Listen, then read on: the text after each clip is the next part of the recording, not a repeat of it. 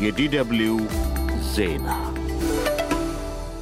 እንደምን አመሻችሁ አድማጮች ዜና እናሰማለን። በቅድሚያም ዋና ዋናዎቹን የአድዋ ድል መታሰቢያ ሙዚየም ዛሬ በአዲስ አበባ ከተማ በጠቅላይ ሚኒስትር አብይ አህመድ ተመርቋል።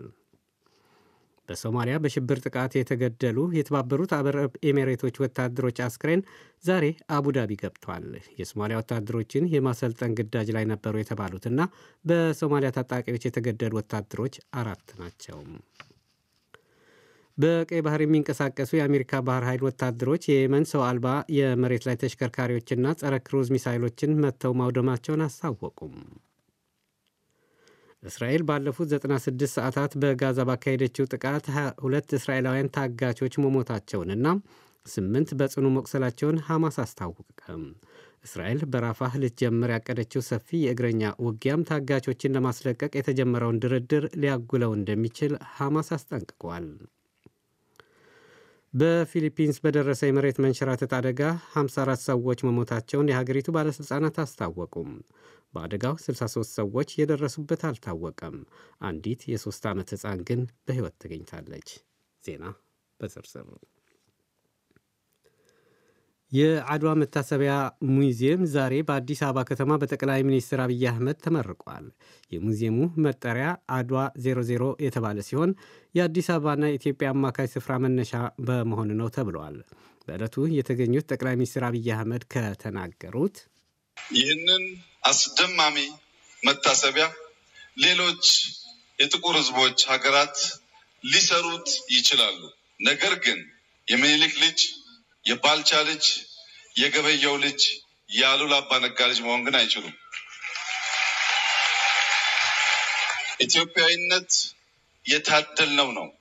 ይህ መታሰቢያ ግን ታግለን ጥረን ሰርተን ያሳካነው ነው። በአዲስ አበባ አራዳ አካባቢ የተገነባው ሙዚየም ምረቃ ስነ ስርዓት ላይ ፕሬዚደንት ሳህለ ወርቅ ዘውዴና ሌሎች ባለሥልጣናትና ጥሪ የተደረገላቸው እንግዶች ተገኝተዋል። በሴኔጋል የፕሬዝደንታዊ ምርጫ መራዘሙን ተከትሎ በሀገሪቱ በተፈጠረ ከፍተኛ ሁከትና ብጥብጥ የሞቱ ሰዎች ቁጥር ሶስት መድረሱን የሀገሪቱ ባለሥልጣናት አስታወቁም። በብጥብጡ በውል ያልታወቁ ሰልፈኞች ላይም ጉዳት ደርሷል። አሁን በስልጣን ላይ የሚገኙት ፕሬዚደንት ማኪ ሳል በያዝነው ወር መጨረሻ ሊካሄድ ታቅዶ የነበረውን ምርጫ በማራዘማቸው ሀገሪቱ ከፈረንሳይ ቅኝ አገዛዝ ነፃ ከወጣችበት እንደ ጎርጎሮሳውያን አቆጣጠር ከ1960 ወዲህ በሀገሪቱ ታይቶ የማይታወቅ የተባለለት ከባድ ብጥብጥ ተፈጥሯል። ፕሬዚደንቱ ምርጫውን ያራዘምኩት በሀገሪቱ ፓርላማና ሕገ መንግሥታዊ ምክር ቤት መካከል በተፈጠረ አለመግባባት እጩ ተፎካካሪዎችን እንዳይወዳደሩ በመከልከላቸው ነው ብሏል። ይሁንና ሕዝባዊ ቁጣውን ማብረድ አልቻሉም። የሴኔጋል ከተሞች ዛሬ በአንጻራዊነት ሰላምና መረጋጋት የታየባቸው ቢመስሉም በተለይም የተቃዋሚዎች ጠንካራ ይዞታ ናቸው በሚባሉ ከተሞች ግን ድንገተኛ ነውጦች እንደሚስተዋሉ አዣንስ ፍራንስ ፕረስ ዘግቧል።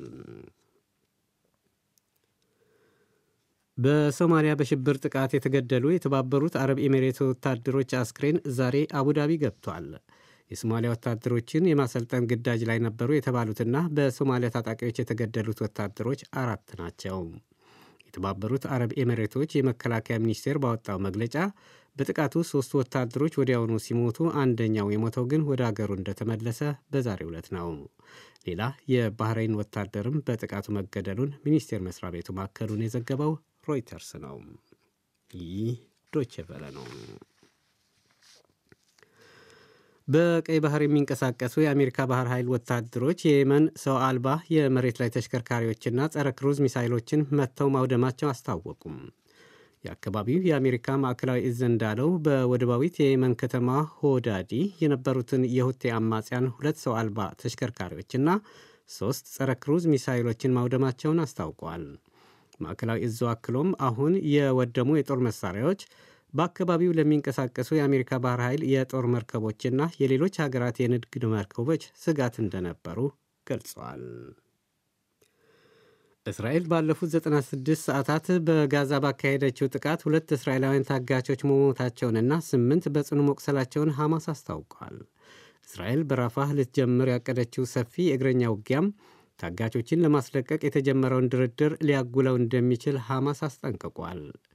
የሐማስ አላቅሳም ብርጌድ በቴሌግራም ገጹ እንዳለው እስራኤል በጋዛ እያካሄደችው ባለው ተከታታይነት ባለው ድብደባ የቆሰሉትና ታጋቾች ለመርዳት አስቸጋሪ አድርጎታል። አንድ ስማቸው ያልተጠቀሰ ከፍተኛ የሐማስ ባለሥልጣንን ጠቅሶ ሬይተርስ እንደዘገበው ደግሞ እስራኤል በራፋህ የእግረኛ ውጊያ ካፋፋመች በፓሪስ አስተናጋጅነት ታጋቾችንና ምርኮኞችን ለመለዋወጥ እየተካሄደ ያለውን ድርድር ሊያጨናግፈው ይችላል። የእስራኤል ጠቅላይ ሚኒስትር ቤንያሚን ኔታንያሁ በትላንትናው ዕለት ወታደሮቻቸው በደቡባዊ ጋዛ ከምትገኝ ራፋህ ሰላማዊ ሰዎችን ለማሸሽ እንዲዘጋጁ ትእዛዝ ሰጥቷል። ይህም በሲቪሎች ላይ ሊደርስ የሚችለውን ጉዳት ለመቀነስ ነው ተብሏል። እስራኤል በሰሜን ጋዛ ባካሄደችው ወታደራዊ ዘመቻ 1.5 ሚሊዮን ፍልስጤማውያን በግብፅ ድንበር አቅራቢያ ወደምትገኘው ራፋህ ተፈናቅለው እዚያው ሰፍረው እንደሚገኙ ሪፖርቶች ያመለክታሉ። አሜሪካ በራፋህ የሚፈጸም ወታደራዊ ጥቃት ውጤቱ ጥፋት እንደሚሆን አስጠንቅቃለች። ጀርመንና ሳዑዲ አረቢያን በተመሳሳይ ድርጊቱን ተቃውመዋል።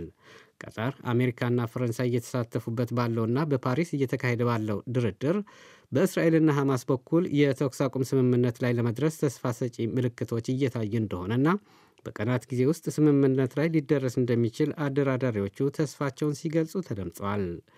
ይህ አሁን በእስራኤል በራፋህ ልታካሄደው ያቀደችው የምድር ላይ ውጊያ በሺዎች የሚቆጠሩ ሲቪል ፍልስጤማውያን ለሞት ለአካል ጉዳትና ለረሃብ ያጋልጣል ሲሉ የተለያዩ መንግስታት ስጋታቸውን ቢገልጹም እስራኤል ግን ከአቋሟ ዝንፍ አለማለቷን ሪፖርቶች ያመለክታሉ። በሌላ ዜና እስራኤል በጋዛ እየፈጸመችው ባለው የአየርና የከባድ መሳሪያ ጥቃት ባለፉት 24 ሰዓታት ብቻ 112 ፍልስጤማውያን መገደላቸውን የጋዛ የጤና ጥበቃ ሚኒስቴር አስታውቋል። በጥቃቱ 173 ሲቪል ፍልስጤማውያንም ቆስለዋል። እስራኤል በራፋህ ላይ ሰፊ የእግረኛ ወታደራዊ ዘመቻ ለመካሄድ በምትዘጋጅበት በአሁኑ ወቅት በተለያዩ የጋዛ አካባቢዎች የምታካሄደውን የአየርና የከባድ መሳሪያ ጥቃትም አጠናክራ እንደቀጠለች መረጃዎች ያመለክታሉ። የጋዛ ጤና ጥበቃ ሚኒስቴር ዛሬ በሰጠው መግለጫ ባለፉት 24 ሰዓታት ብቻ 285 ፍልስጤማውያን ሙትና ቁስለኛ ሆነዋል ሲል አስታውቋል።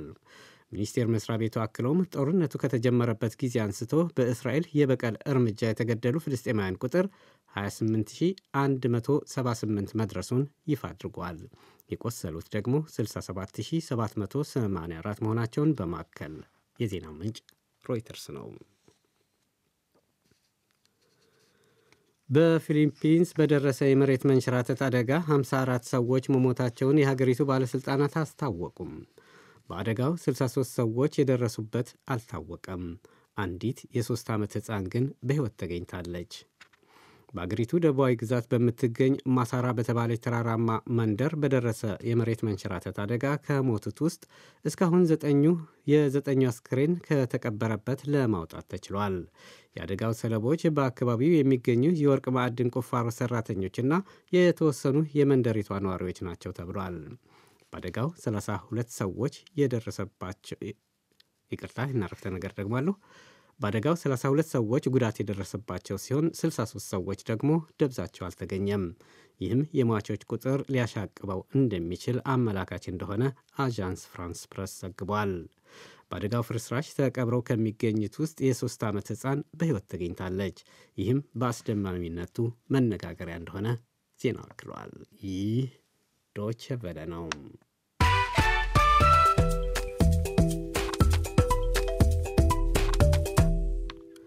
አድማጮች ዜናውን ለማጠቃለል ዋና ዋናዎቹን አንዴ በድጋሚ ላስታውሳችሁ። የአድዋ ድል መታሰቢያ ሙዚየም ዛሬ በአዲስ አበባ ከተማ በጠቅላይ ሚኒስትር አብይ አህመድ ተመርቋል።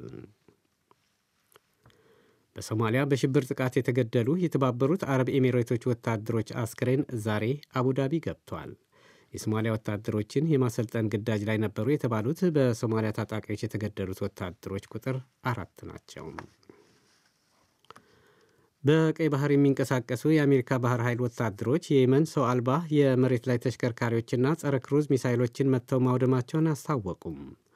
የአካባቢው የአሜሪካ ማዕከላዊ እዝ እንዳለው በደቡባዊት የየመን ከተማ ሁዳዲ የነበሩትን የሁቲ አማጽያን ሁለት ሰው አልባ ተሽከርካሪዎችና ሦስት ጸረ ክሩዝ ሚሳይሎችን ማውደማቸውን ነው የተናገሩት።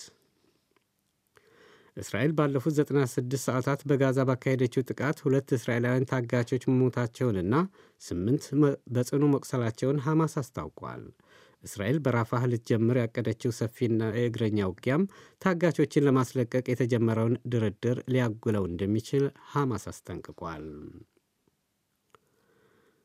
በፊሊፒንስ በደረሰ የመሬት መንሸራተት አደጋ 54 ሰዎች መሞታቸውን የሀገሪቱ ባለሥልጣናት አስታወቁም። በአደጋው 63 ሰዎች የደረሱበት አልታወቀም። አንዲት የሦስት ዓመት ሕፃን ግን በሕይወት ተገኝታለች። ዜናው በዚሁ አበቃም።